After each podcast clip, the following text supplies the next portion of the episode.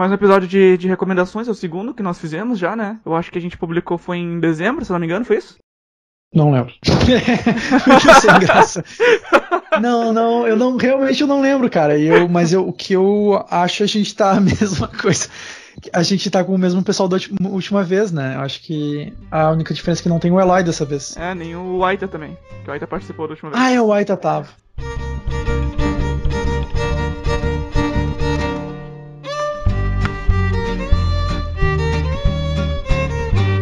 E então, hoje nós temos aqui o, o Gui e, e o Brenner e eu, o Gustavo. Então, uh, a gente vai falar cada um de um assunto específico. O Gui vai falar. Ou mais. Ou mais, né? Exatamente. e, o, e o Gui vai falar do The Gift, né, Gui? Are you still going to the dance tonight? Want me to show you some of my moves? No, thank you. oh my gosh. Hey, look who's here. Why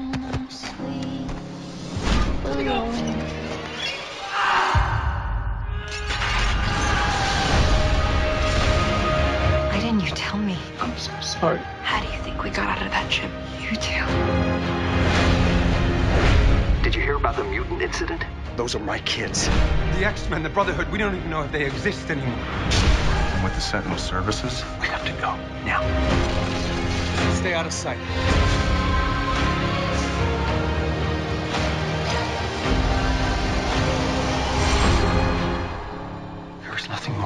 To me than my family. That was when I ruled the world.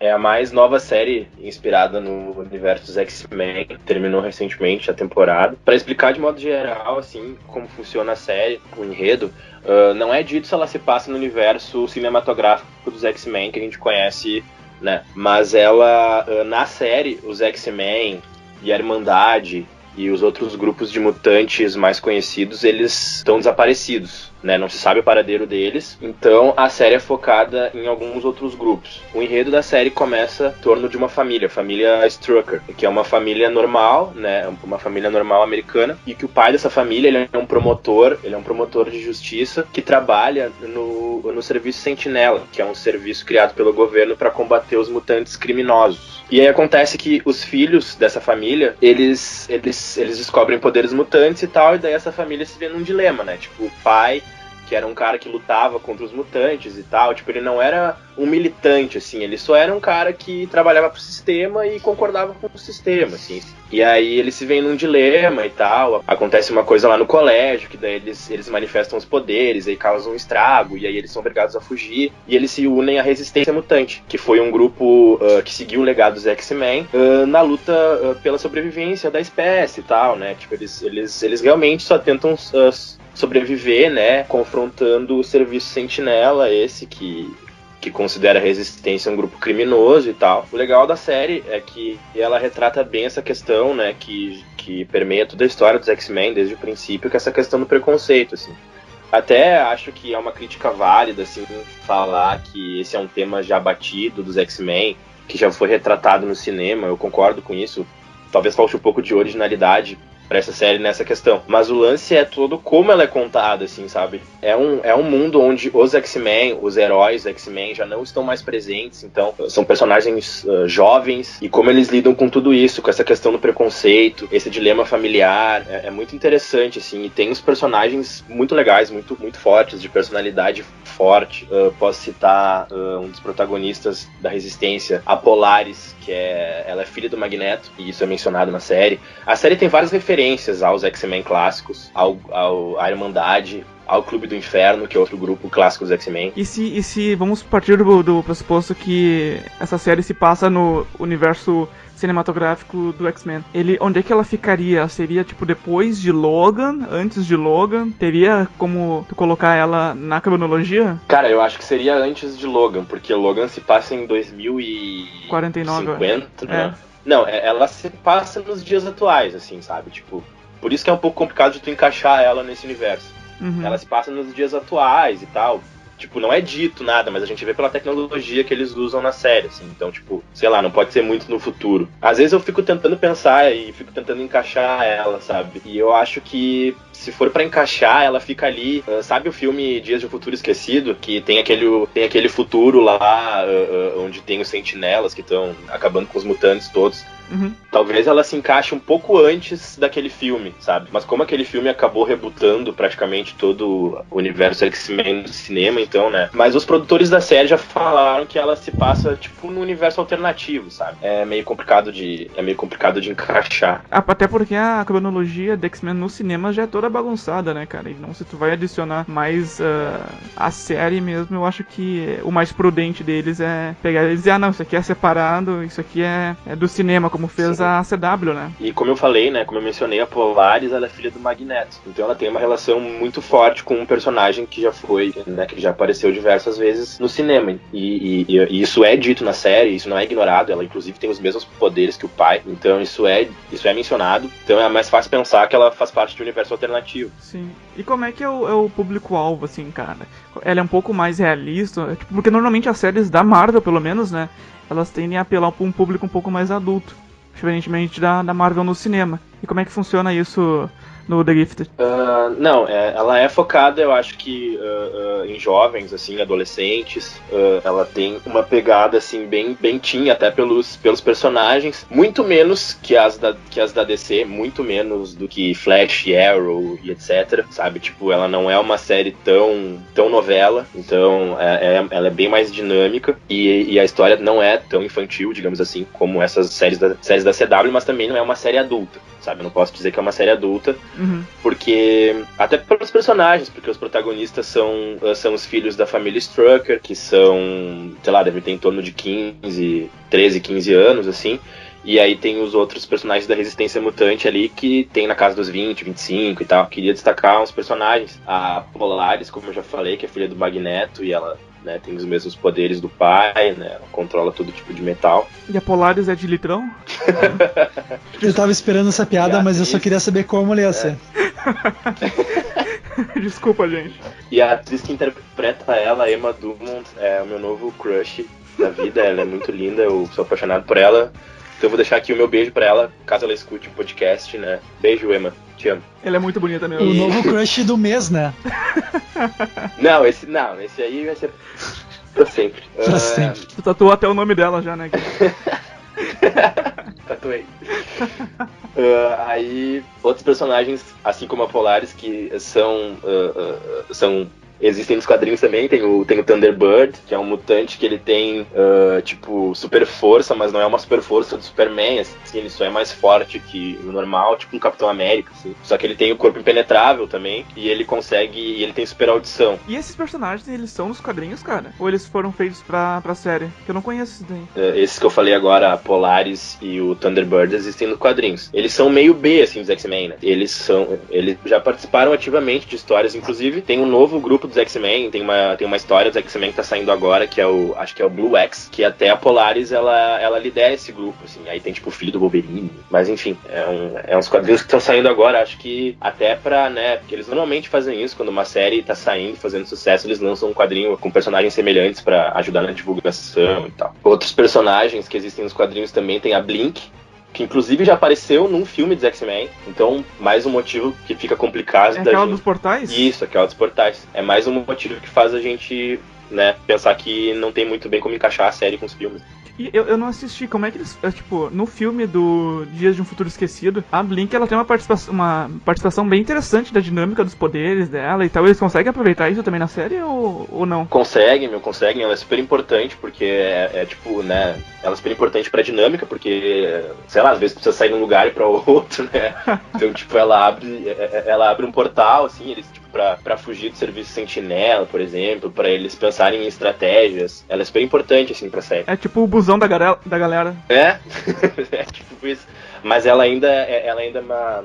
Ela, tipo, ela não domina completamente os poderes e tal. Ela abre os portais e, e, e- e é meio perigoso, porque atravessando o portal dela, ela não consegue. Tipo, tem vezes que ela não consegue segurar o portal por muito tempo. Então, se tu atravessa o portal dela e ela, digamos assim, dá uma falha nos poderes, tu pode, tipo, perder um membro, tu pode ser cortado ao meio Ah, umas legal. viagens. Eh, Tem uma outra mutante que ela é. Ela consegue. Ela triplica o corpo dela. Não sei se é exatamente esse poder, mas existem três versões dela, assim e tal. Que são as irmãs Frost, lembrei agora. As irmãs Frost, que também são as. uh, vieram dos quadrinhos. E aí tem um personagem super interessante, que é o Eclipse, que foi criado pra série, que o sangue dele, em contato com os raios solares, emite raios solares, então ele consegue lançar rajadas de raio solar pela mão e tal. É bem, é bem legal. assim. Tu falou que tem menções, assim, dos personagens dos filmes e tal, mas aparece alguém, tipo, ah, algum personagem mais conhecido, digamos assim, ah, aparece, lá, o Gambit, alguma coisa assim.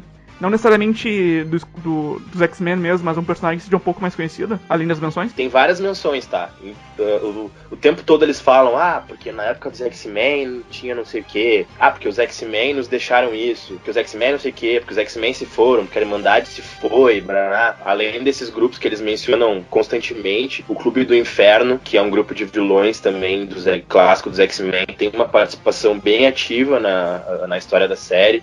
Assim como as, a, a Trask's Industries, que é, o, que é a indústria lá que cria os, os robôs sentinelas. É, é X-Men é, o nome dela. Vange, uh, membra dos, do grupo, uh, que apareceu na série. Ela apareceu num flashback, onde ela conversa com a Polaris, onde ela recruta a Polaris para criar a resistência mutante. Ela foi, uh, ela foi introduzida em 2013, ela é, ela é um pouco recente, assim, até. E a mutação dela é que ela se transforma num dragão vermelho, é bem massa, assim, até. É uma, é uma, é mulher tribunita, assim, que ela, que ela consegue se transformar num dragão vermelho, tipo, B10 pra caralho, assim, e tal. E na série não mostra muito dessa mutação, mostra só ela, tipo, mudando o braço, assim, sabe? Não mostra ela virando dragão mesmo. Porque a cena que ela aparece é um diálogo entre ela e a Polaris e tal. Até porque essa- essas séries, elas têm menos recursos financeiros pra, tipo, construir um dragão digitalmente, né? Claro, sim, sim. Um dos problemas que eu tenho com as séries da CW, isso que eu tô assistindo Legends of Tomorrow. E cara, tipo, os efeitos especiais são bem toscos e tal. Isso no, no The Gift, como é que é, cara? Funciona mais ou menos ou é tosqueira também? A série, a- a série ela não, ela não tem muita pretensão, sabe? Ela não abusa muito dos efeitos. Até não tem muito o que fazer de efeito, assim, sabe? Tipo, ela é bem, ela é bem contida nesse sentido. E eu acho que isso é bem importante para as séries, porque eles conseguem fazer muito com pouco, sabe? Eles não tentam ser uma série grandiosa com pouco dinheiro. E eu acho que isso é, que isso é bem importante, assim. É, é uma coisa a se destacar nas séries, não só em The Gifted, como em várias outras, assim, de baixo orçamento. Porque no Flash tem uns bonecão louco, né, cara? Que, tipo, que é, É. fica até feio de ver. Pois é. É que aí também eu acho que é muita. É muito demanda do público, né? Eles, eles querem ver os poderes, eles querem ver os efeitos, aí os caras acabam meio que se obrigando a fazer coisas meio nonsense, assim, em questão de efeitos especiais. Também não é muito a proposta da série, assim, sabe? Tipo, alguns poderes eles usam, né? Óbvio, efeitos especiais pra mostrar, mas não é nada absurdo. Não é nada absurdo, assim, tipo os portais da Blink, por exemplo, são bem, são bem legais, assim, tipo, também não é muito difícil de fazer. É uma série bem legal, bem divertida, assim, sabe? Tipo, como eu já falei, os personagens são bem fortes, cada um deles tem uma personalidade bem interessante, assim, a dinâmica deles, a combinação dos poderes, que é outra característica marcante dos X-Men, combinarem os poderes pra fazer alguma coisa, pra derrotar um inimigo, ou enfim, pra passar por um obstáculo, isso é bem interessante, é bem presente na série, e ela tem vários elementos do universo da Marvel, então pra quem gosta de quadrinhos, pra quem gosta das histórias da Marvel, vai achar vários easter eggs, várias coisas legais que tu fica, nossa, que legal, eles mencionaram isso, isso tá dentro do universo, é bem legal, bem interessante. Essa aí não é, não é a primeira série de, do, do X-Men que a Fox produz, né? Eles também fizeram uh, Legion, né? E, Isso. e, e, e elas têm conexão, assim, tem uma, uma menção da, com a outra, assim, tem um universo compartilhado ou, ou não? Não, porque Legion ela tem uma pegada completamente diferente, né? Inclusive The Gifted é transmitido pela Fox e Legion passa na FX, que também é um canal da Fox, mas a FX é um canal que a Fox eh, reserva normalmente para passar séries mais de terror, assim, com essa temática mais ah, mais ah, assustadora, mais creepy, assim, sabe? Que é bem a pegada de Legion, né? Então elas não têm muita relação, elas não têm um universo. E, inclusive, Legion é, é- é uma série também baseada no universo dos X-Men, também tem menções ao universo dos X-Men, e também é difícil de encaixá-la no, no universo cinematográfico. Mas falando mais de Legion, assim, ela é uma série bem despirocada, ela é completamente diferente de tudo que tu já viu dos X-Men, de tudo que tu já viu dos super-herói na TV, e até mesmo no cinema, assim, eu posso dizer. Né, ela conta a história do Legion, o protagonista é o David Heller. Ele foi diagnosticado com esquizofrenia e tal, quando ele era novo. E aí ele foi internado num hospital psiquiátrico e ele vive lá nos últimos cinco anos, conhece um outro paciente lá e aí ele, ele, ele descobre a possibilidade de que talvez ele não seja esquizofrênico, de que talvez ele seja, ele tenha poderes, de que talvez ele seja um mutante e tal. E aí ele é levado para um para um instituto lá, para um, pra um lugar onde existem outros mutantes. E aí ele começa a desenvolver os poderes, a se descobrir como um mutante e tal. A série é uma loucura, assim, sabe? Tipo, é uma série. Aí que tu tinha perguntado sobre o público de The Gifted, Uhum. que eu falei que é um público mais jovem e tal. Já a Legion é o contrário, é um, é, é um público mais adulto, assim, sabe? Acho que ela atinge bem assim a nossa faixa etária, sabe? Tipo, de alguém que gosta desses fanservices.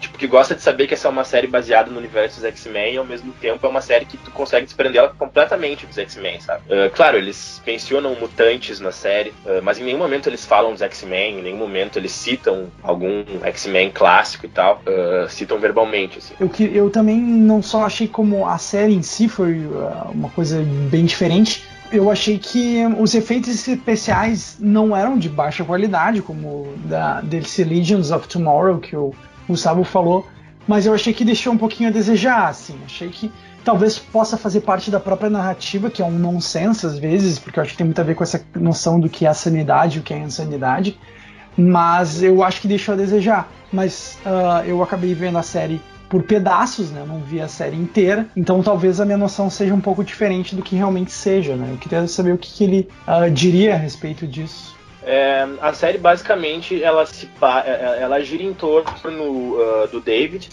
e da loucura dele, assim, sabe? Da loucura e dos poderes dele, na verdade, porque uh, ele tem um ele tem um background muito grande, né? Porque o Legion só para esclarecer, né, ele é filho do professor Xavier e ele é um mutante nível ômega, que é tipo o nível mais alto na classe dos mutantes, então ele é um mutante super poderoso. Só que ele acaba descobrindo isso muito tarde, já adulto, e ele foi criado achando que era esquizofrênico, né? Ele foi criado, ele passou anos dentro de um hospício, ele acabou pegando um pouco daquela loucura de verdade, sabe? Ele não era louco, ele foi internado e ele acabou, né? Porque, pô, o cara passou cinco anos dentro de um, dentro de um hospício. Então ele pega alguma loucura pra ele, não tem o que fazer, né? Tomando remédio e tal também, né? Isso, tomando remédio e tal.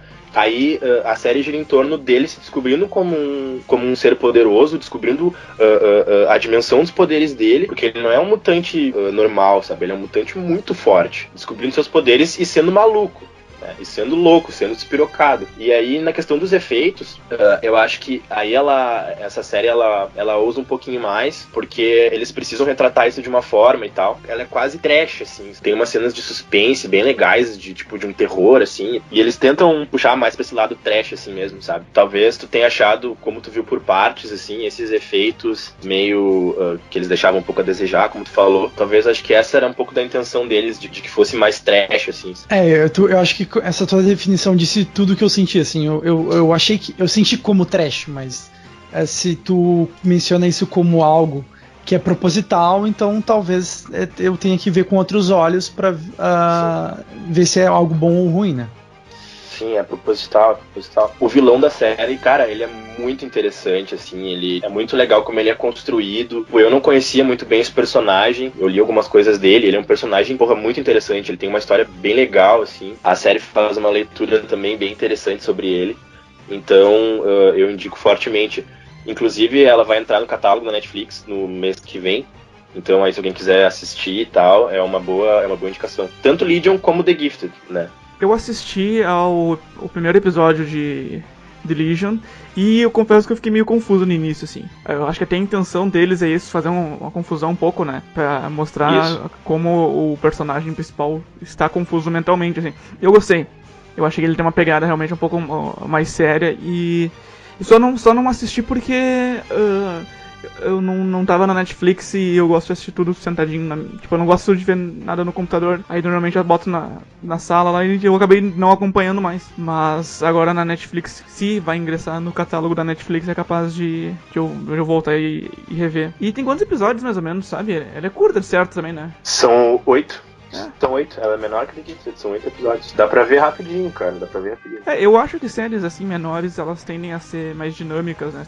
Tendem a ser Sim, com menos filler, assim e tal. Eu, eu prefiro esse sim, tipo de, de série. com certeza, com certeza. Uma série que tem poucos episódios também, que é curto. Cara, é tipo, são oito episódios com 20 minutos, é a minha indicação deste mês, que é The End of the Fucking World.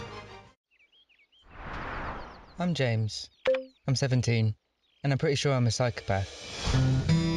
When I was nine, I put my hand in a deep fat fryer. I wanted to make myself feel something. School was beneath me, but it was a good place for observation and selection. I had a plan. I was going to kill someone. Hey, I've Seen you skating. You're pretty shit. fuck off. Working all day with my mind on fire. Kind of think I could fall in love with him. I thought she could be interesting to kill, so I pretended to fall in love with her. Walking all day with my feet on This is nice. What is? I thought probably he was gay. Your dad's a prick. Let's leave this shithole town. I'm going whether you come with me or not. You in? I didn't know where we were going or when I was going to kill her.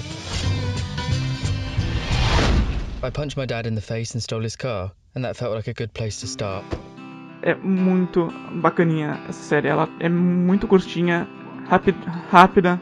Ela é como aquele mesmo ator que faz o and Dance do, do Black Mirror. Você lembra o, o gurizinho pedófilo aquele? Ah, sim. O resumo, do, o resumo da série é são dois adolescentes, um meio que acredita ser psicopata, que quando ele era criança, ele pra sentir alguma coisa, ele começava a matar animais. Ele começou com matando tipo formiguinhas e foi crescendo até matar tipo um pássaro. Aí ele tá com seus 17 anos e quer matar uma pessoa para ver se de fato ele é, ele é um psicopata ou não. E aí tem um, a segunda personagem, que é uma guriazinha também da, da mesma escola dele, que ela é meio revoltada com, com a vida. Então a série trabalha é, essa, essa dinâmica assim, do relacionamento dos dois. A ideia mesmo assim é tu acompanhar a- as aventuras deles durante a semana. Que que, que acontece? Eles decidem, eles moram numa cidade do interior da, do Reino Unido e a vida deles é meio que uma bosta. E eles deci- decidem sair e ir pra casa do, do pai da guriazinha. E durante esse percurso, obviamente, merdas vão, vão acontecendo. E a dinâmica da série é, é acompanhando o desenvolvimento desses, desses personagens. Eles se, se compreendendo como pessoas e como lidar com os, os problemas é bem é bem bacana assim eu pensei no, no início que seria uma série tipo, muito pra para adolescente onde os personagens são fora de comportamentos sociais pra agradar o público adolescente porque normalmente nessas séries assim tem um, um, um apelo mais se o teu personagem for um estranho no seu local né O famoso estranho no ninho. é, mais ou menos isso. Se fosse um, um personagem com uma única motivação, quero sair daqui porque todo mundo é muito idiota, todo mundo é muito ah, babaca, mas tu acaba, com o decorrer da série, tu acaba descobrindo que eh, esses personagens, eles possuem uma história que explica o porquê eh, que eles são... Babacas. É, porque exa- exatamente. Porque que eles são, são babacas daquele jeito. E eles não são tão babacas assim, tu, vai, tu acaba pegando uma, Sim. uma certa empatia com os personagens, assim. Tá, ô, Gustavo, essa série, ela é, ela é comédia, ela é um drama, o que que ela é, assim? Ela tem certos momentos de comédia, tem certos momentos de drama, tem certos momentos de comédia romântica. ah, ela não se define num, num, num único estilo narrativo, o que acaba deixando ela mais real, né? Porque as relações humanas não são definidas apenas num único tom. Sim, sim. Legal, interessante isso. Então não é uma série sobre o fim do mundo. É o- sobre o fim do mundo do que aqueles adolescentes conheciam. Sim. Na perspectiva Sim. deles. Na perspectiva deles é, é o, o fim do mundo, é o fim da, da estabilidade deles, né? Porque é, é, bem, é bem divertido, assim. O, o James, que é interpretado pelo Alex Lauder, acho que é assim que se pronuncia o nome dele, ele é criado pelo, pelo pai. E o pai dele, eu me identifiquei muito, ele faz aquelas piadinhas de, de pai idiotas. Tipo, no primeiro no episódio, o piloto, ele fa... Tu te identificou com o pai do personagem que faz piadinha idiota. É, porque, tipo, é uma piadinha que ele faz no início do. Acho que é no primeiro episódio. Datando um flashback do guri com 6 anos de idade conversando com o pai. E aí o pai levanta a mão direita e pergunta assim: Ah, por que, que a rainha não abana com essa mão? Ah, porque essa mão é minha. tipo, eu me identifiquei com, com, com esse pai, assim. Que nem a Polar é uma cerveja, a personagem da série. Exatamente. Polares. É, cara, eu- eu só não sou o tiozão do churrasco porque a minha irmã não tem filho, né?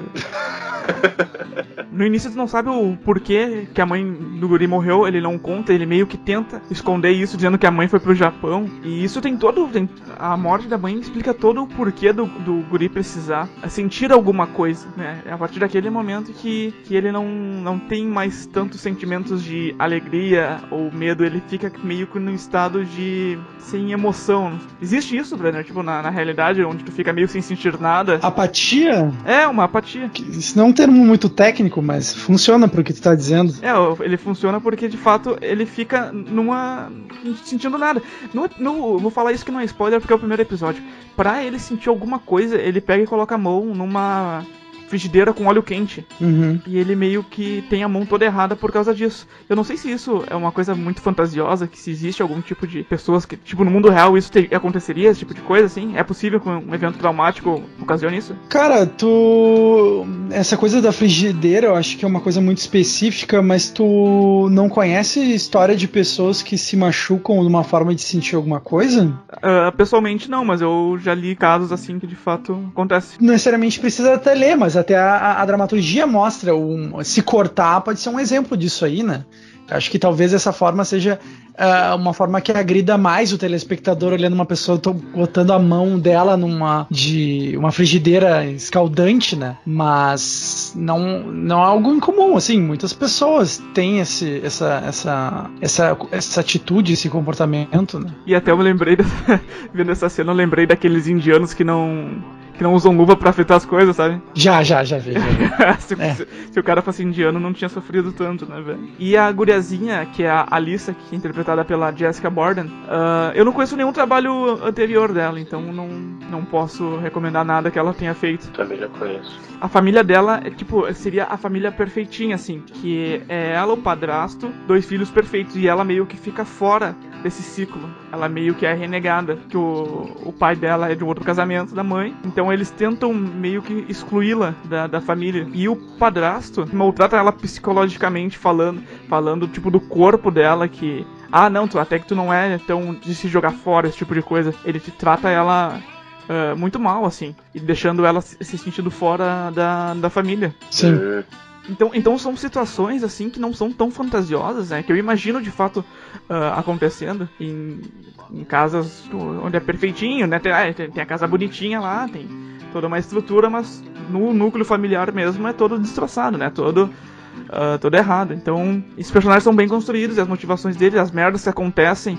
Eu imagino que adolescentes, de fato, com problemas na casa, também ah, recorreriam a esses métodos pra. Claro, às vezes tem um exagero um pouco mais a sério por questão de dramaturgia, mas eu acho que é, é bem legal assim. E são oito episódios de 20 minutos, então numa sentada tu consegue assistir tipo, num domingo, ao invés de ver Fantástico, tu assiste The End of the Fucking World e, e curte assim. É, uma, é original da, da Netflix e estreou este ano, se eu não me engano, tiver. Acho que é esse ano sim. E ela tem uma história fechada, assim, ou ela vai ter uma segunda temporada? Não, não, ela é bem fechada. Assim, apesar do final ser um pouco ah, ambíguo em até certo ponto, cara, se eles se esforçarem muito, assim, se, se desse muito dinheiro, eles poderiam dar uma segunda temporada.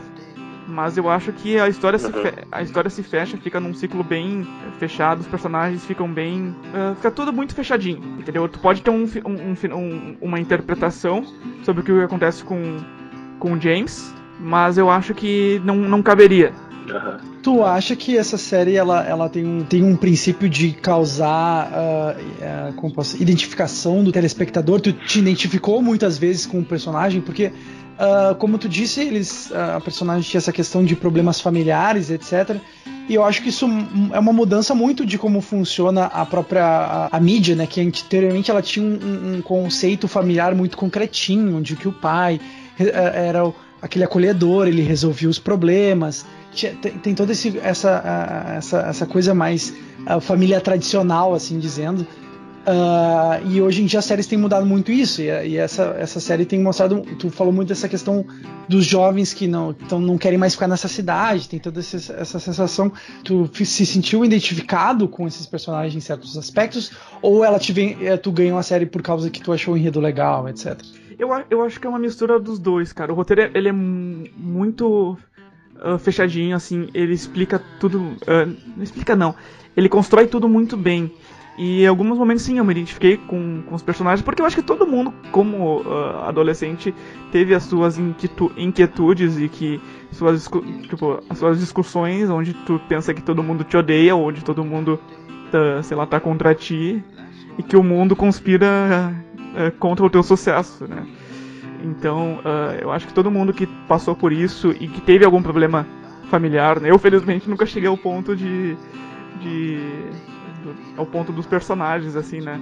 Eu acho que são a, as duas as duas combinações, tanto o, o, o, enredo, que todas as motivações dos personagens são explicadas, e todos os atos que eles que eles fazem faz sentido com a narrativa construída e também porque os personagens são realmente bem reais.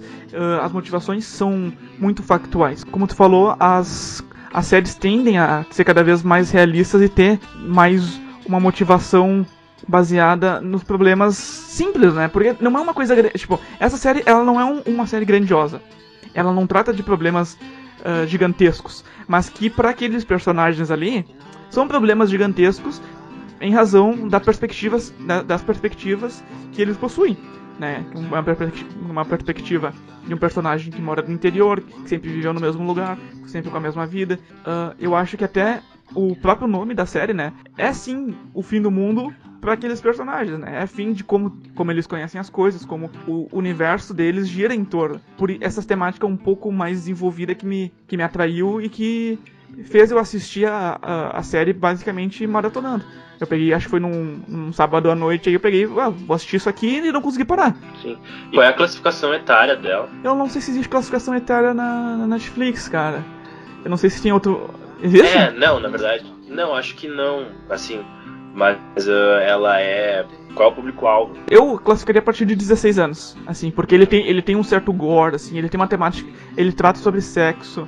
Uh, a personagem ela é menor de idade, mas ela é sexualizada em vários pontos. Não é pra o público adolescente abaixo de 16 anos, assim. Eu não, não indicaria. Uhum, só, só, pra ter um, só pra ter uma ideia, no IMDB ela tá com 8.4. Boa nota. É uma nota muito boa. Sendo que o episódio piloto tem 8.1. O episódio 1, na verdade, né? E o último tem 9. Então pra tu ver que é uma, é uma um episódio com uma série com uma, com uma crescente. Bah, não, sim. Tem uma coisa que me incomodou muito, assim, que foi o físico do, do James. Cara, ele é muito magro, velho. O cara, tipo, se eu botar, botar na internet a imagem, ele é muito magro, assim. Isso me dá uma agonia assistindo a série. Mas, cara, tu prefere que ele seja que ele tenha quadradinho como todo personagem de, da TV ou da série, ou por exemplo o Arrow, que até o mendigo tem um six-pack, ou tu prefere que ele seja mais próximo da realidade, mesmo que seja um pouco esdrúxulo por causa do excesso de magreza do personagem? Não, eu, eu acho que é muito bom que ele seja magrinho, que ele seja sequinho, porque dá um choque de realidade, tu entende? Tu, tu, tu acaba escapando um pouco do, do da estética hollywoodiana. Porque como ele é. Exato, eu acho isso algo muito positivo na realidade. Sim, sim, eu acho positivo também. Mas a, a agonia não necessariamente é negativa, né, cara? Entendi. Eu acho que às vezes um choque de realidade é, é muito bom. Pois é, eu ia até te perguntar: tu conhece mais pessoas com six-pack ou tu conhece mais pessoas magras ou acima do peso? Ah, eu conheço mais a segunda opção, né, cara? Tirando, tirando eu aqui que eu tenho. Six-pack. Meus, meus eight-pack, né, cara? Tem 12 packs. 12 packs. Tirando eu, não conheço mais ninguém com, essa, com esse abdômen tão definido.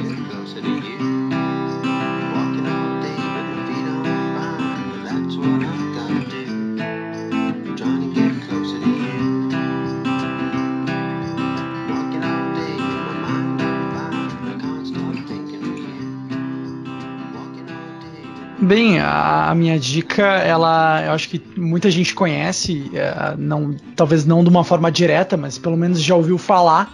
É uma dica do programa do Jovem Nerd, que é um programa bem famoso aqui na, no, no, Brasil, pelo menos. Uh, e eu uh, tenho assistido o que é o abriu a, as portas da nerdice para mim, que foi o primeiro especial de RPG.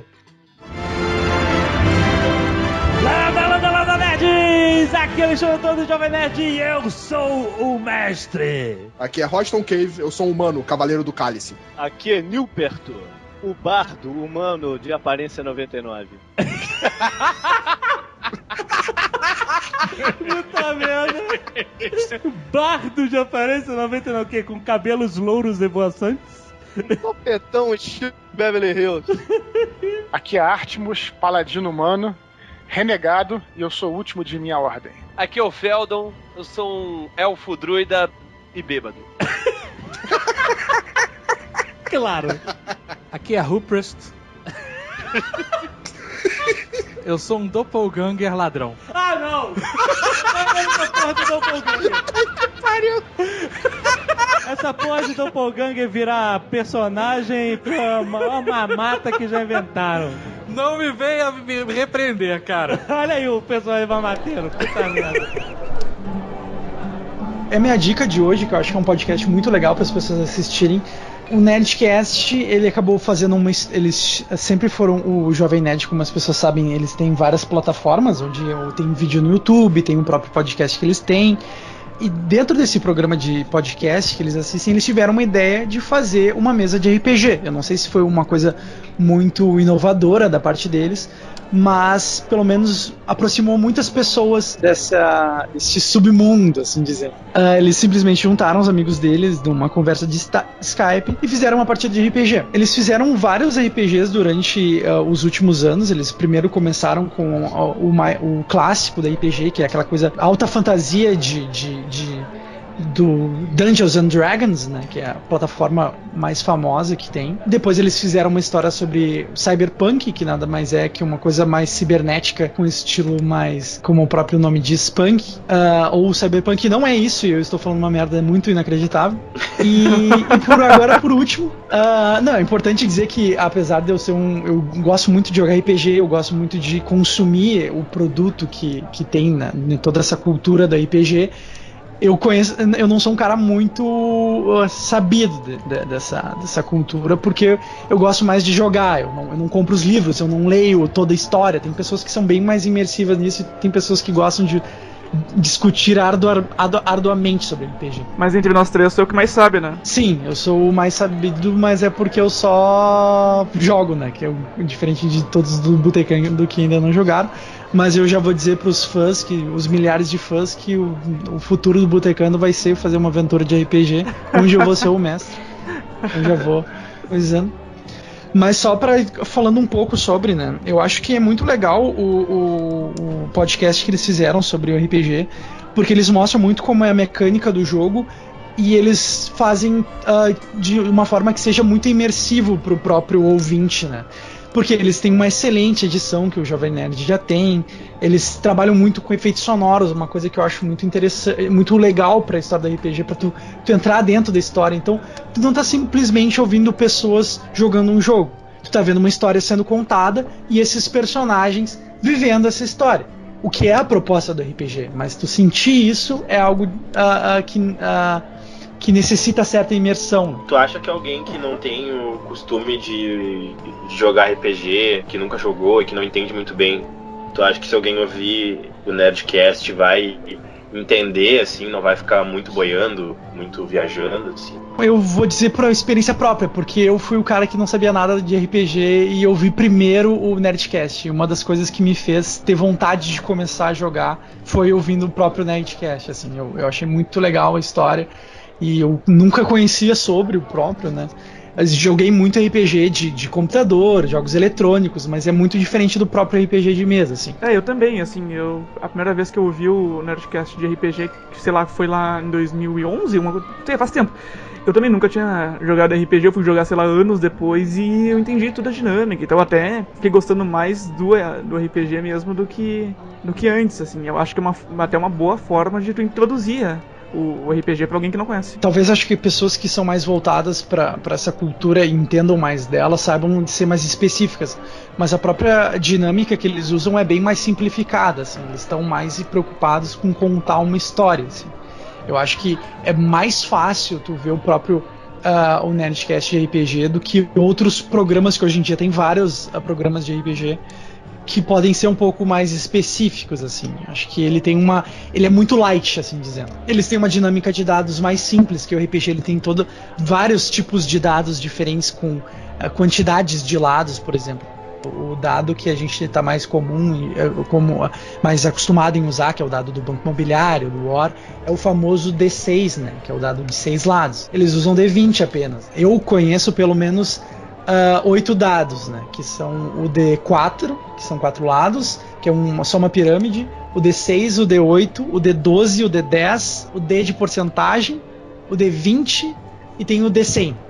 E eu acho que deve ter, sei lá, o que mais de dados. Acho que isso é um- uma cultura, um universo muito amplo, as pessoas acabam tendo vários tipos diferentes, né? Ah, eu acho que eles têm três histórias diferentes, como eu tinha dito. Eu sugiro as pessoas ouvirem a primeira história, que é a de D&D, a mais de ah, fantasia, assim, de medieval, porque eu acho uma história um pouco mais light, eu acho ela mais, ela mais simples, e eu acho que pra quem não conhece muito vai gostar mais. É- Ela é bem clichê, assim dizendo, que ela é amigos se encontrando numa taverna, que é um clichê mais da RPG, ah, indo salvar uma princesa. Só que eles têm um- uma questão de humor bem grande, então fica muito legal com a história. Eu acho que é uma experiência muito única, assim, acho muito legal. Sugiro até para os próprios ah, participantes do Botecando, assim, ouvirem.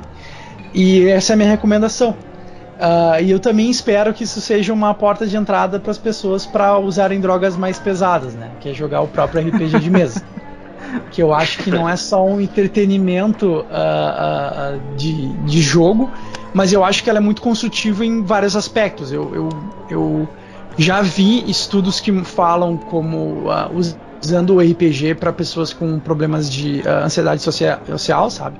Ah, uma forma deles usarem o próprio roleplay, que é a atuação da RPG, para fazer pessoas que têm muita ansiedade em, em se expressar, em falar com outras pessoas, como uma forma delas, ah, a partir de interpretando esse personagem, elas consigam quebrar essas barreiras que elas têm, sabe? RPG é um exercício muito legal, cara. De tu meio que escapar da, da realidade de uma maneira muito imersiva. Ainda mais quando as pessoas estão ah, dispostas a isso, né? E, e levam a sério esse tipo de, de coisa. E o, o Nerdcast RPG, como ele tem toda uma ambientação, pela edição muito bem feita que eles fazem, pela música, pela tipo, ambientação, se tu ouvir de fone de ouvido, tu não tem como não ficar imerso, né? É uma dinâmica muito interessante. Eu acho que o RPG, eu acho que até por questões pessoais eu queria até investigar mais sobre isso, porque eu acredito que se fosse implementado nas escolas, seria muito produtivo, porque o RPG ele é, um, ele é um sistema que ele tem regras e para tu entender essas regras tu precisa estudar essas regras. Ensina as pessoas a estudar de uma forma muito lúdica, o que é muito diferente do que no é apresentado.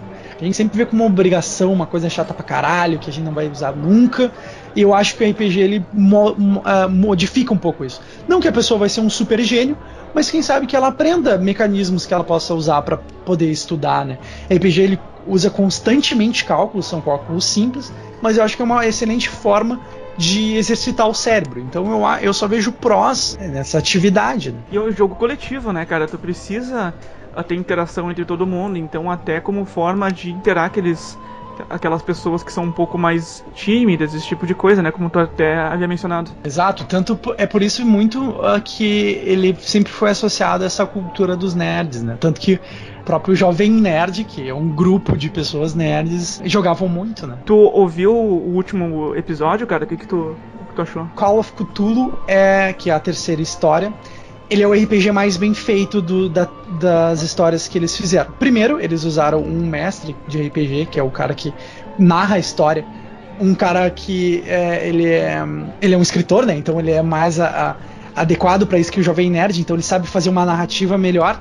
Para quem não sabe, o Call of Cthulhu ele é, uma, ele é um, uma- um sistema de RPG baseado na- na- na- nos, nos mitos criados pelo Lovecraft, que é um, uma referência de, de, de narrativa de terror.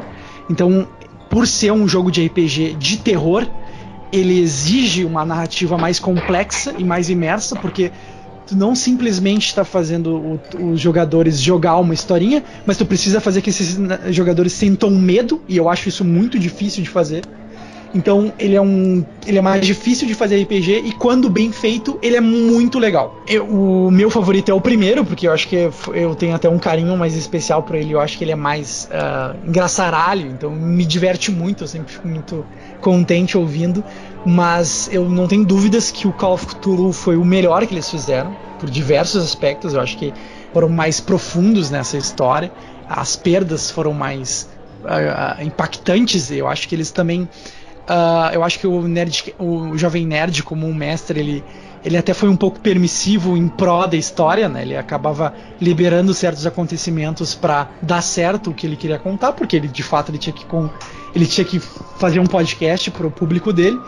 E eu acho que é, o, nesse Call of Cthulhu foi um pouco mais rigoroso. E eu acho que isso torna a experiência mais legal, né? E eu acho que ficou também, diferente dos outros, uma atenção para o que vai acontecer no final. Se eu fosse dar notas, eu diria que foi o melhor, né? Mas não é o meu favorito. Eu tava, eu tava ouvindo o, o Nerd, Nerd Office dessa semana, ou semana passada, não importa. E eles dizendo que de áudio bruto eles tinham cerca de 11 horas. Meu Deus. É. E o podcast teve 3 horas. E cerca que o Azagal e o Jovem Nerd, cada um trabalhou mais ou menos 150 horas na edição do podcast, em questão de revisão e de cada um editou a sua parte, um trabalho incrível assim, em questão de edição, em questão de, de imersão.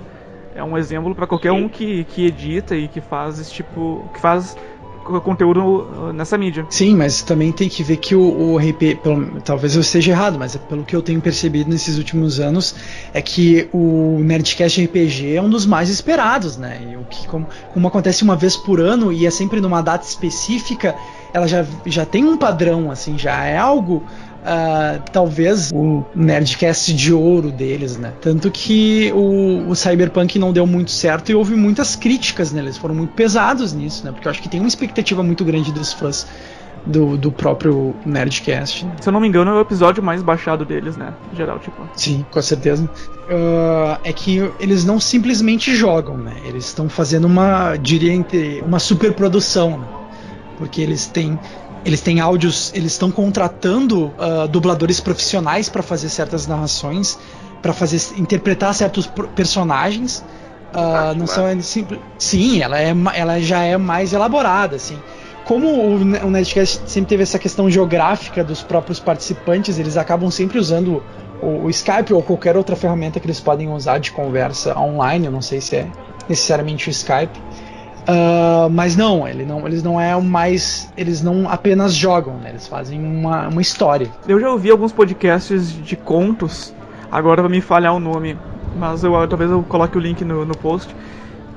E também tem toda uma, uma produção de narração, mas o Nerdcast não se compara. É, é a Marvel do, da Podosfera, cara, em questão, em questão de produção, assim. É, é absurdo, é muito bem feito. É, eu, te, eu tenho um, alguns problemas, assim.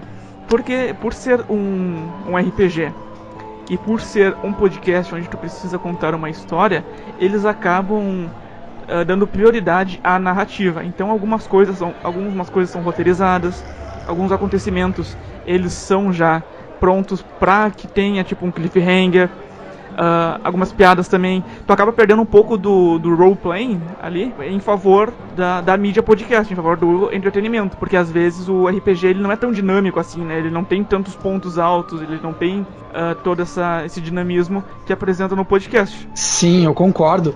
Mas eu também vejo isso muito como é a proposta do próprio RPG que eles fazem. Porque, como um ouvinte, talvez tu te importa mais com a, a história que está sendo contada do que a vivência dos jogadores, né? E eu acho que todo jogador de RPG dentro da sua mesa, ele vai ter um carinho especial.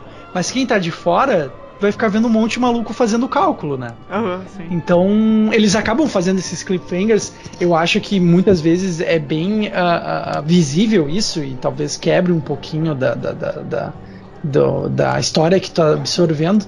Mas eu acho muito importante eles se focarem nisso, né? Porque senão se perde como ouvinte. Sim, porque tu acaba dando mais atenção à dinâmica do jogo e acaba perdendo um pouco da narrativa. Que ela é muito parada, por sinal. Caso quem ouça não tenha ouvido, nunca jogado uma partida de RPG, eu vou dizer por experiência própria que um jogo de 3 horas é um jogo muito curto. Que tu não consegue jogar quase nada. Uh, eu diria que um jogo médio, assim, que tu faz um jogo. Uh, uh, daria umas 5 a 6 horas. Então tu imagina jogar 6 horas de um jogo, é a tua tarde inteira fazendo uma coisa.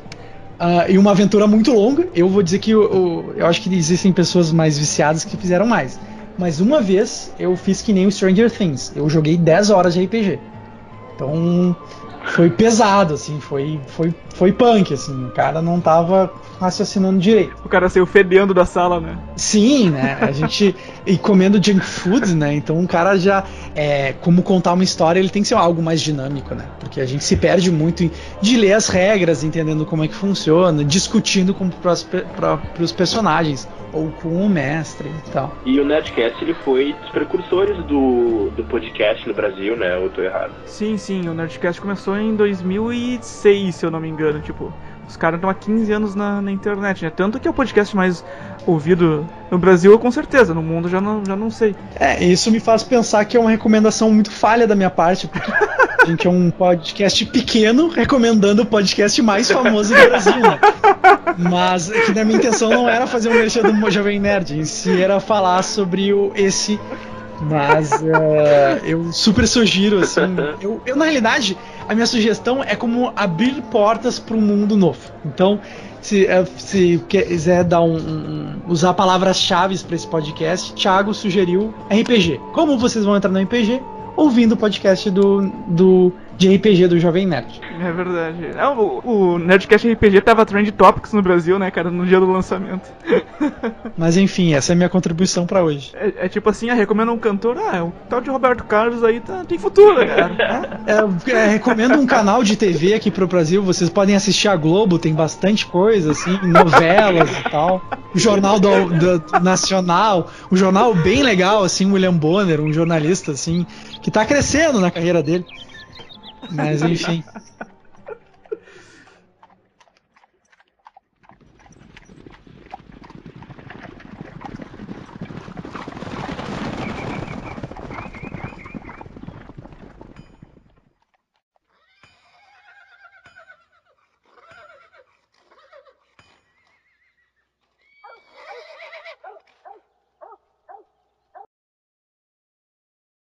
Tu, tu chegou a assistir isso daí, Brenner? Não, eu não assisti essa série, eu tinha. Eu, mas por curiosidade eu fui procurar alguns vídeos, assim. Acho que. Eu vi que a série apelou muito para essa questão mental, porque o personagem é um personagem que ele tem certos problemas. Ele é esquizofrênico, se eu não estou enganado. Uh, isso pode dar um tom interessante para a série, mas pelos vídeos que eu vi, eu achei mais uma maluquice do que uma coisa que eu falei assim, ah, Uau, assim, eu queria ver que o Gui, que viu a série inteira, não viu por pedaços que nem eu, uh, teria para dizer sobre essas coisas dos efeitos, de, de como a trama se, se relaciona, etc. Tá, tu tá falando de Legion, né? Sim. Tá, não é que eu tava falando de The Gifted ainda. Sério? Sim, cara. Bah, meu. O cara não ser viu. um- Ah, isso aí te edita depois. Não, não edita nada. O Gui é um. é- vai- a foto vai ser um robozinho por causa do, do, do voz assim. rau, rau, rau. E eu vai ser um cara que não dá pra prestar atenção, sei lá.